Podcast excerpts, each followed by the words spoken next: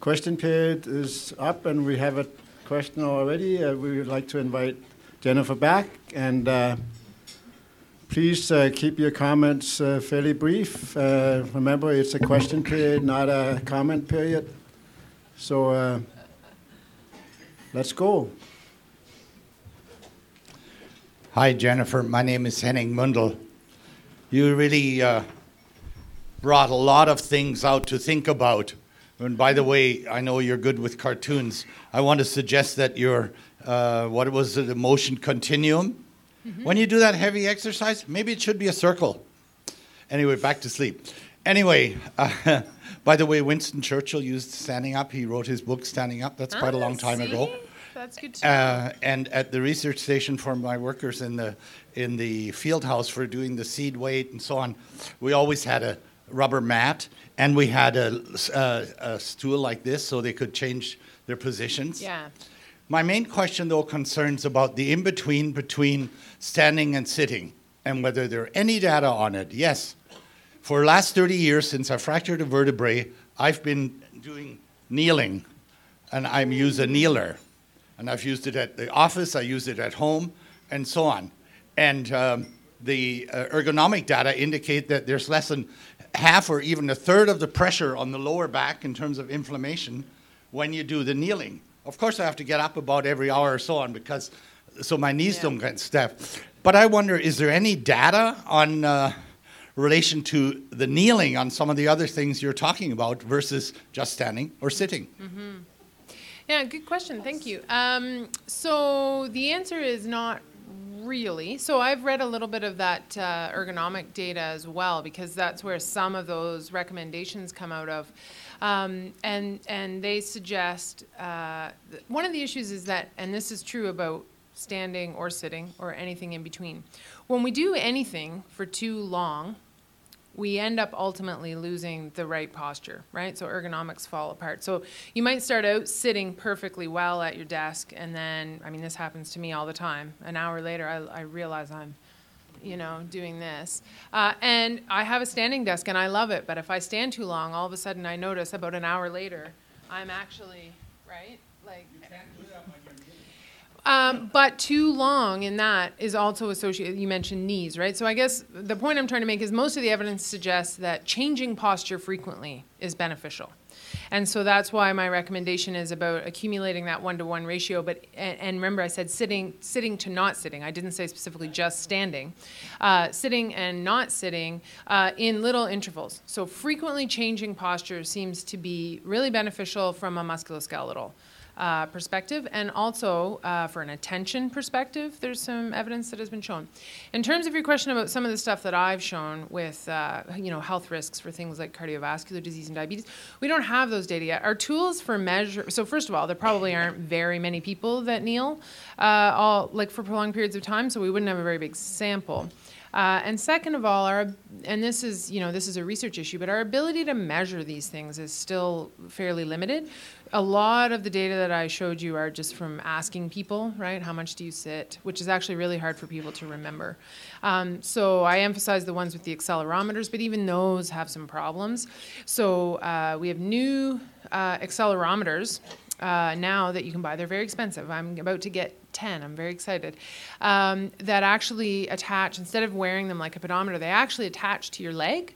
Uh, and you keep them on for a week, and they actually measure not just whether you're moving or not moving, but they actually measure body position. So they can tell if you're sitting, standing, kneeling, whatever, because they, they move with the position of your leg.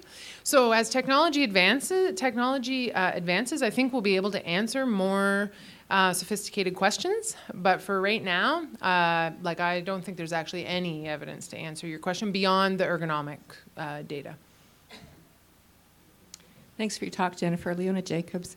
Um, I grew up on a farm, and um, so the idea of consciously going out and exercising was a foreign concept to me. Um, until, I, of course, I had to go and do it because I had a sedentary lifestyle.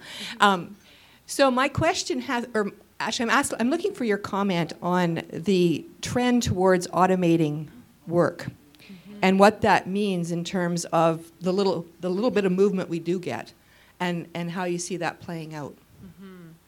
Yeah, I mean, I think uh, this is, Leona, this is in fact one of the problems is, and one of the reasons uh, why there's such interest in this, is that the phenomena of sitting for nine to 10 hours a day uh, is relatively recent in human history. Really, that's that's something that that is relatively new, uh, and so of course what we see coinciding with that, right, are these crazy upward trends in type two diabetes, uh, in obesity and things like that. And so, so there is some interest in, you know, is this is this ultimately the problem that we're we're engineering muscle contractions right out of our day uh, for everyone. There was a time that occupations, you know, were mostly active, and there were a few, you know, lucky people who had, uh, a, you know, a more of an office job, and now they're they're it's shifting totally the other way. Uh, so, but yeah, so from a research perspective, there's all kinds of interesting questions about occupational activity versus leisure time activity. Um, and so I think we have a lot to understand, but I would say there's no question that the automation uh, that has sort of exploded in the last, you know, 50 years is is a key negative influence on health in the population. I would say that with some confidence. Hi, Heather Oxman. Um, thanks for a great talk. Uh, I have two questions. My first question is You noted in your talk that women are more sedentary than men by a slight margin. I was very surprised by that statistic given that they have to chase children for a part, part of their life. So I'd like you to comment on the reasons why women would be more sedentary. And secondly, can you talk a little bit about um, mobility uh, problems with aging and how to uh, make um, um, help seniors with mobility problems be more active? Mm-hmm. As a aging person myself, I have a bad knee, Mm-hmm. and it's hard for me to get out for 30 minutes in a walk when I can barely walk around my house. Mm-hmm. So, two very different questions. I'll tackle them separately. Uh, so the first question. Uh, so I, am actually personally fairly interested in uh, sex and gender differences in some of these behavioral outcomes. So those were uh, that was a very specific uh, set of data, right? So that was the Canadian Health Measures Survey, uh, and those data were analyzed in a very specific way. If you look at other studies, uh, man, I could name a bunch. It's really mixed. Some show men more sedentary. Some show women more sedentary. So I wouldn't actually say uh, confidently, you know, women are more sedentary than men. Now, physical activity, unfortunately, we have pretty solid and consistent data that women get less physical activity than men across the lifespan. Uh, and that's been shown consistently in many different countries and many different studies. So I feel a bit more confident uh, with that one. And it's interesting data to look at um, in children. It happens right around puberty. They're about the same. Boys, little boys and girls are about the same, and right around puberty, uh, there's a divergence that is pretty much maintained throughout life in terms of physical activity. Sedentary time, uh, I wouldn't say we know that yet, and I think it depends on a lot of factors. And I think, and again, this makes for boring public talk, but I think it's a research design and a, and a research methodology issue in many cases, right? So we're still working on how best to measure sedentary behavior in the population. And so I think until we are confident that we have, um, you know, sort of a perfect way to do that or a close to perfect way to do that, I wouldn't uh, say with great confidence that I could uh, give you the demographics in terms of men versus women. Can, another one that's quite consistent, though, is uh, increasing sedentary time with increasing age. That one has been very consistent. Uh, but the men versus women, that was one particular data set. I could show you other ones that show it the other way around. So uh, so second question was about yeah. So so my background is actually I'm an exercise physiologist. My background is in exercise, um, and my dissertation and much of my work has always focused on aging. So I'm very interested in that topic. This is actually how I came to suddenly be a, you know a sedentary physiologist instead of just an exercise physiologist is because I think that um, when you get to populations who, for a variety of reasons, are do not accumulate a lot of vigorous physical activity, then the research on sedentary behavior becomes even more relevant and more important. Uh, and I I actually think, related to your question, that that's what makes this so interesting. So now we're saying if you, so it's pretty daunting to tell someone who has a bad knee or has some mobility issues that they need to, you know, go jogging for an hour every day in order to uh, improve their health. And so now we can start smaller, right? So actually, if you just try to never sit continuously for more than half an hour without standing up, moving around, stretching like you all did. I loved that. You guys should do that every time. Uh, so, doing some light movement. Uh, and start incorporating, start that way. And then we have some reason to believe that your mobility might start to improve, right? That these prolonged periods of sitting are, in fact, making the mobility problems worse. So then, so this is in part why I'm actually so interested in the topic of sedentary behavior as it relates to healthy aging, because I think it's a feasible, palatable starting point for many people to break up sitting time with light activity, as opposed to telling everyone they need to hit, you know, a spin class every day kind of thing, right? So, yeah. Bev Mundlatherstone, thank you very much for your provocative talk.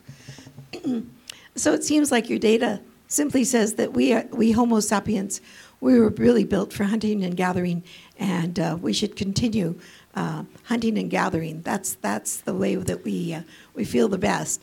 And um, uh, I just found it interesting that you're a long distance runner because um, all my, my physician and uh, all my old friends who've been runners their lives, their whole lives, have something replaced, knees or knees or uh, hips. But my questions are two. Um, one is, are you telling us that if we just if we just didn't have the remote and we got up and we turn on or off the TV or change the channels, just that just that exercise itself would be good enough. And um, and the other question is a research question, and that is, uh, in the subcontinent of India, you find that people squat on their haunches. Mm. Um, that's how they wait in line for buses and for all kinds of things, hours and hours long. Would that be better than sitting? Okay, there were a lot of things to address in there. Okay, so you guys are going to have to help uh, remind me because I'm I'm not going to let the running uh, injuries one go by. I've got to take that opportunity. Um, can anyone remember what the first part was? Now I've Hunters and gatherers, right. So, uh, you know, so I'm not going to, I'll bring some, uh, some of my colleagues from the U to answer that question maybe. I'm not to say too much about that. I will say that I don't think we should, uh, you know, romanticize that stuff too much because if you look at the life expectancy of a hunter gatherer compared to our current life expectancy, uh, we're, we're, we're better off now, I would say. Uh, so, so I don't, uh, I certainly don't mean to suggest that we should be, you know, out on the prairie hunting down our dinner all day uh, or gathering our dinner all day. I'm not sure that that's the answer, but I do think that, and I think this is common in uh, human history, that we've swung too far the other way, possibly, right? So, so maybe so. So, uh, running injuries. I could spend a, I could give, I could come back and give another talk on that. Uh, I will confirm for you that there is no good evidence that running itself uh, is associated with the failure of joints like knees and hips. If there are, uh, it is a very healthy activity. Uh, but so if people have, so the greatest predisposing factor to those kinds of issues are injury. So in fact, uh, team sports and field-based sports would trump running about tenfold in terms of needing joints replaced um, because injury is the factor. And so, if you have people that have sort of poor biomechanics uh, that predispose them to risk of injury anyway, then you might see that kind of thing. But running in and of itself has actually been shown to be beneficial to joint health as we age. Um, what was the so remote control first yeah so so not good enough is not what I would say. Uh, this is like this is what Canood wanted me to tell him is that all he had to do was go regularly to the fridge for a beer and everything would be okay. Uh, and and I would not uh, confirm that. So, I, as I said, I still think that uh, the number one thing that you can do for your health is is meet those minimum physical activity guidelines. So, get 150 minutes at a minimum of moderate to vigorous. And so, remember, moderate can be a brisk walk, cycling, and it can be doesn't have to be done all at once. It can be accumulated 10 minute bouts, right? So, so it is achievable as you work towards it. However, uh, do I think the remote control was a bad invention? Yes, I do actually, um, because now you uh, have the capacity to sit and watch TV without moving for hours. So at least you had to stand up, change the channel, and usually inevitably that would lead to what something else. Perhaps you might wander somewhere else and break up that sitting time. So back to my point about sitting is not the new smoking. I'm not telling you you should never sit, but I am telling you you should break it up as much as possible. You shouldn't do it for long periods of time. And any kind of invention that we've come up with, like the remote control, that allows us to sit even longer without moving is inevitably probably a bad thing. Squatting. So I don't know about that actually. So I'm I'm never one to make up an answer to something that I don't know, uh, and so I don't know. I suspect that like anything, like all of the things that we've talked about, standing, sitting, uh, moving, uh, too much continuous, unbroken, uh, is probably has some negative consequences. Um, but in general, I think more frequent squatting has to be associated with maintaining better mobility uh, as we age. Certainly better than all the sitting that we do in our society. So, how about some squatting, but not squatting for hours, as you suggested? I suspect that leads to problems too. But I don't, I, I'll say I'm making that up. I don't know. Good makeup. Uh, Mary Shillington, thanks, Jennifer. It's very helpful. As a person who have had a number of surgeries, including a replacement knee, I have discovered a whole variety of exercises that are helpful, and I've made, put them together from a variety of sources, from physio, from other places. So, um, my question is related to a strengthening a- activity. Uh, I use some weights to do some things. So, what else do you regard as strengthening activity? Could you give us some suggestions, please? Sure. Um, yeah, so I'm a big proponent of strengthening activities, and I do always like to point out, I think I forgot to today, so thank you for the question, uh, that that doesn't necessarily mean going to the gym and lifting weights, right? There are other ways to strengthen our muscles that don't uh, involve that necessarily.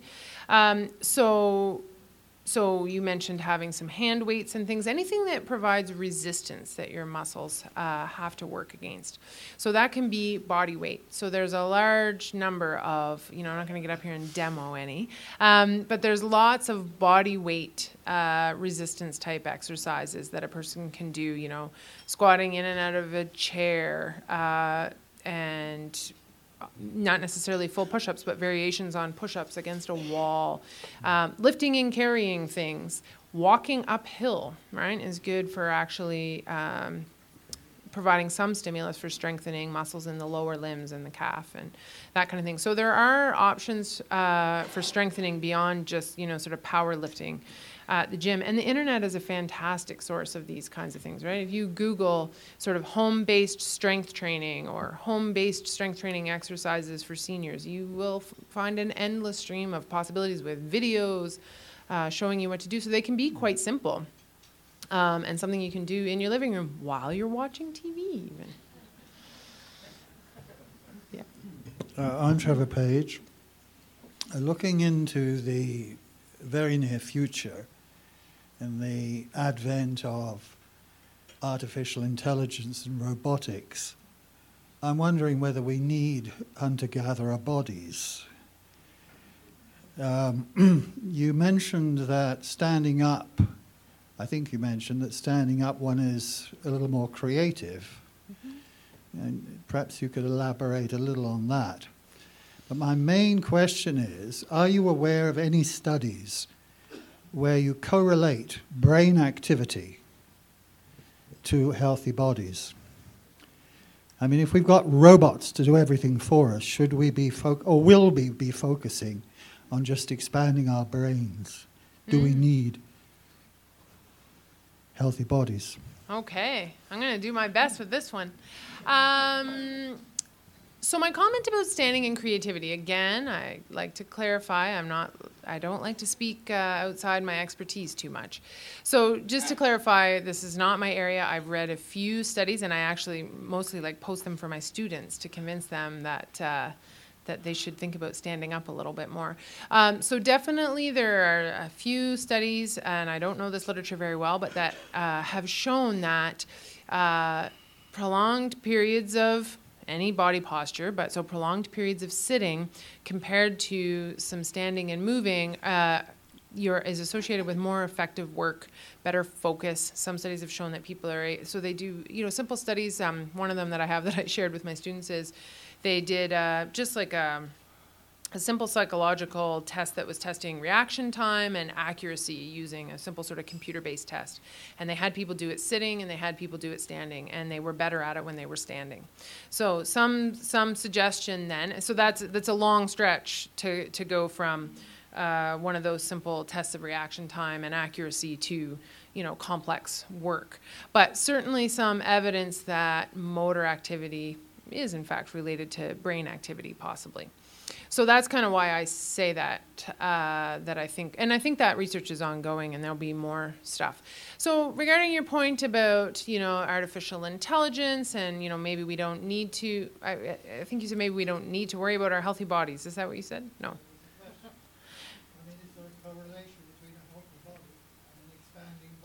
Yeah. Um, I am not uh, aware of that at all, but I, so I guess I don't know the answer to that one. But I will say that uh, there is absolutely a relationship uh, between activity and a moving body and a healthy body, and things like affect, uh, mood, uh, quality of life, and these kinds of factors that are arguably more important than your risk for cardiovascular disease or type 2 diabetes, right? So, so I think, uh, so I certainly uh, am very convinced that the importance of this kind of thing will maintain regardless of changes in technology as, as we go along. Um, but in terms of the direct, you know, evidence about the direct relationship between an expanding brain and, uh, and that, I'm not sure what we know about that.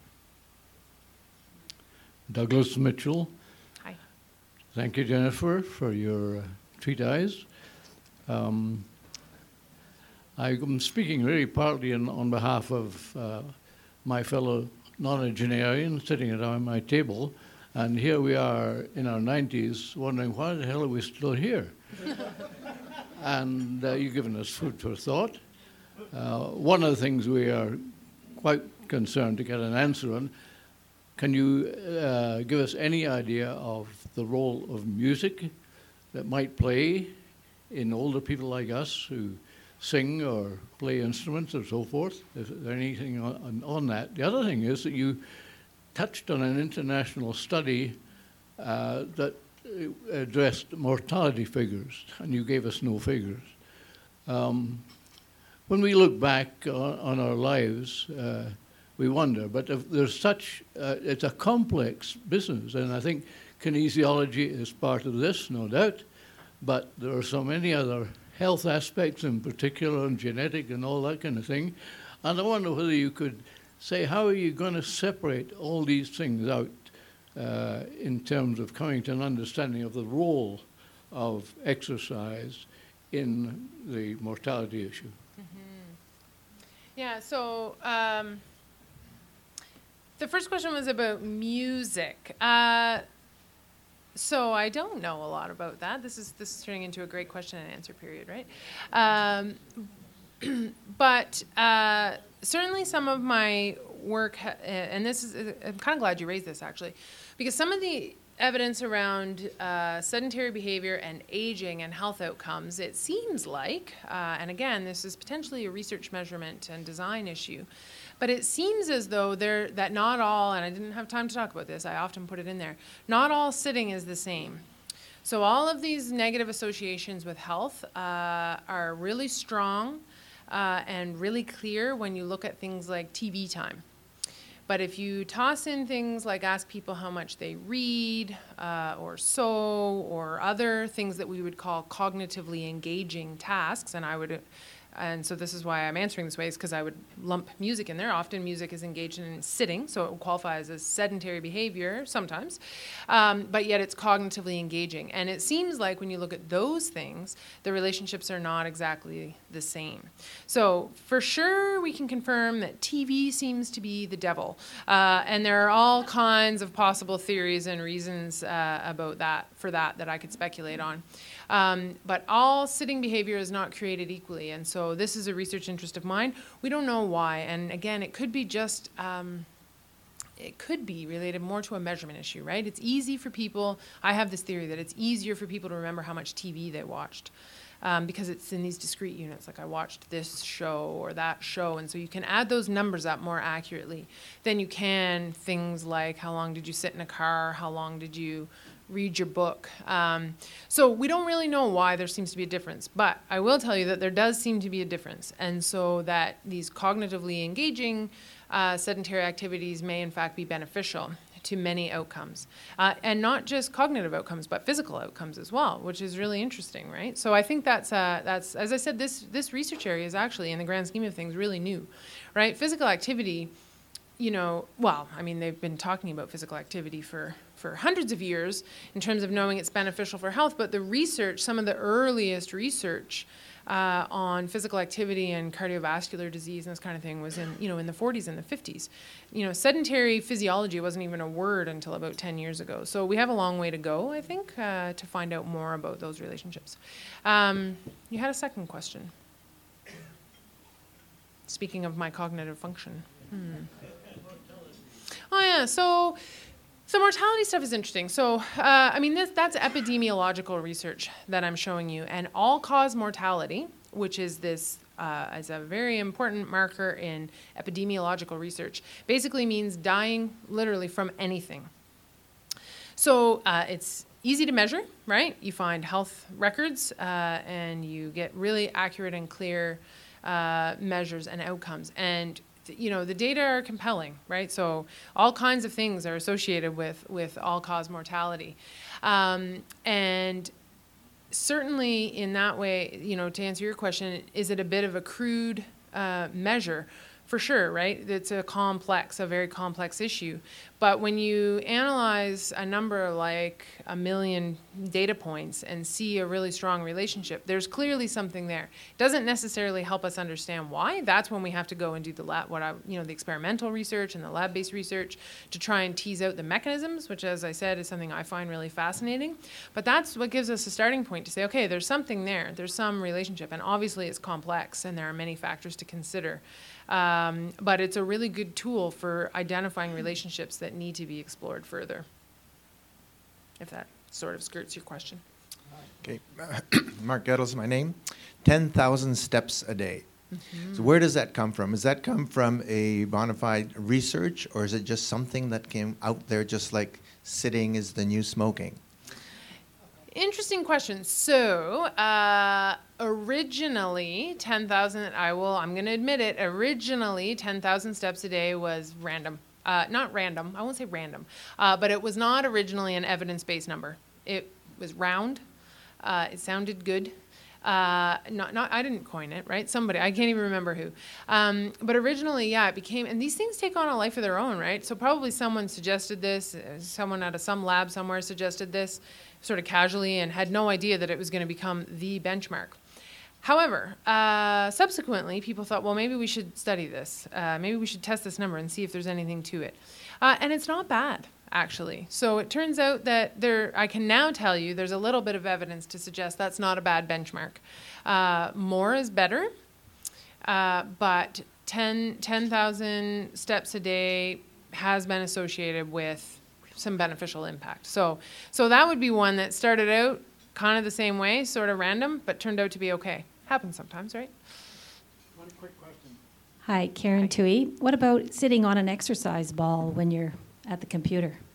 Yes. So, uh, in terms of the kinds of health outcomes that I've been talking about and the relationships I've been talking about, I wouldn't. I'd say the same thing that about the kneeling. We just don't know, right? We have. Nobody's really looked at that because we don't have enough data. Uh, we're not that good at measuring that at a population level. Uh, on a smaller scale, from an ergon- some of the ergonomic research has absolutely looked at that. Uh, and so you won't be surprised to hear there's more muscle activity when you're sitting on a ball than when you're sitting in a chair. So it's good in that way. Um, but if you do it for prolonged periods of time, it's actually associated with uh, increased risk for low back pain because it's hard to maintain proper posture in that position for a long period of time. So much like with everything that I'm saying, a little bit of that that could be part of your not sitting in a chair time. But you certainly that's doing that all day, you'll end up with a different set of a different set of problems, right? So so that could be part of your one to one ratio is you spend a little a guy sit on one a little bit. Um, but too long and especially when you're doing something else. It's one thing to sit on it if that's your purpose is to focus on contracting your core and engaging your core and and maintaining adequate posture. But when you're actually engaged in something inevitably what happens right is you start to lose good posture. And so for prolonged periods i suspect it would be just as bad as prolonged periods of anything else yeah. Thank you very much, Jennifer. Before we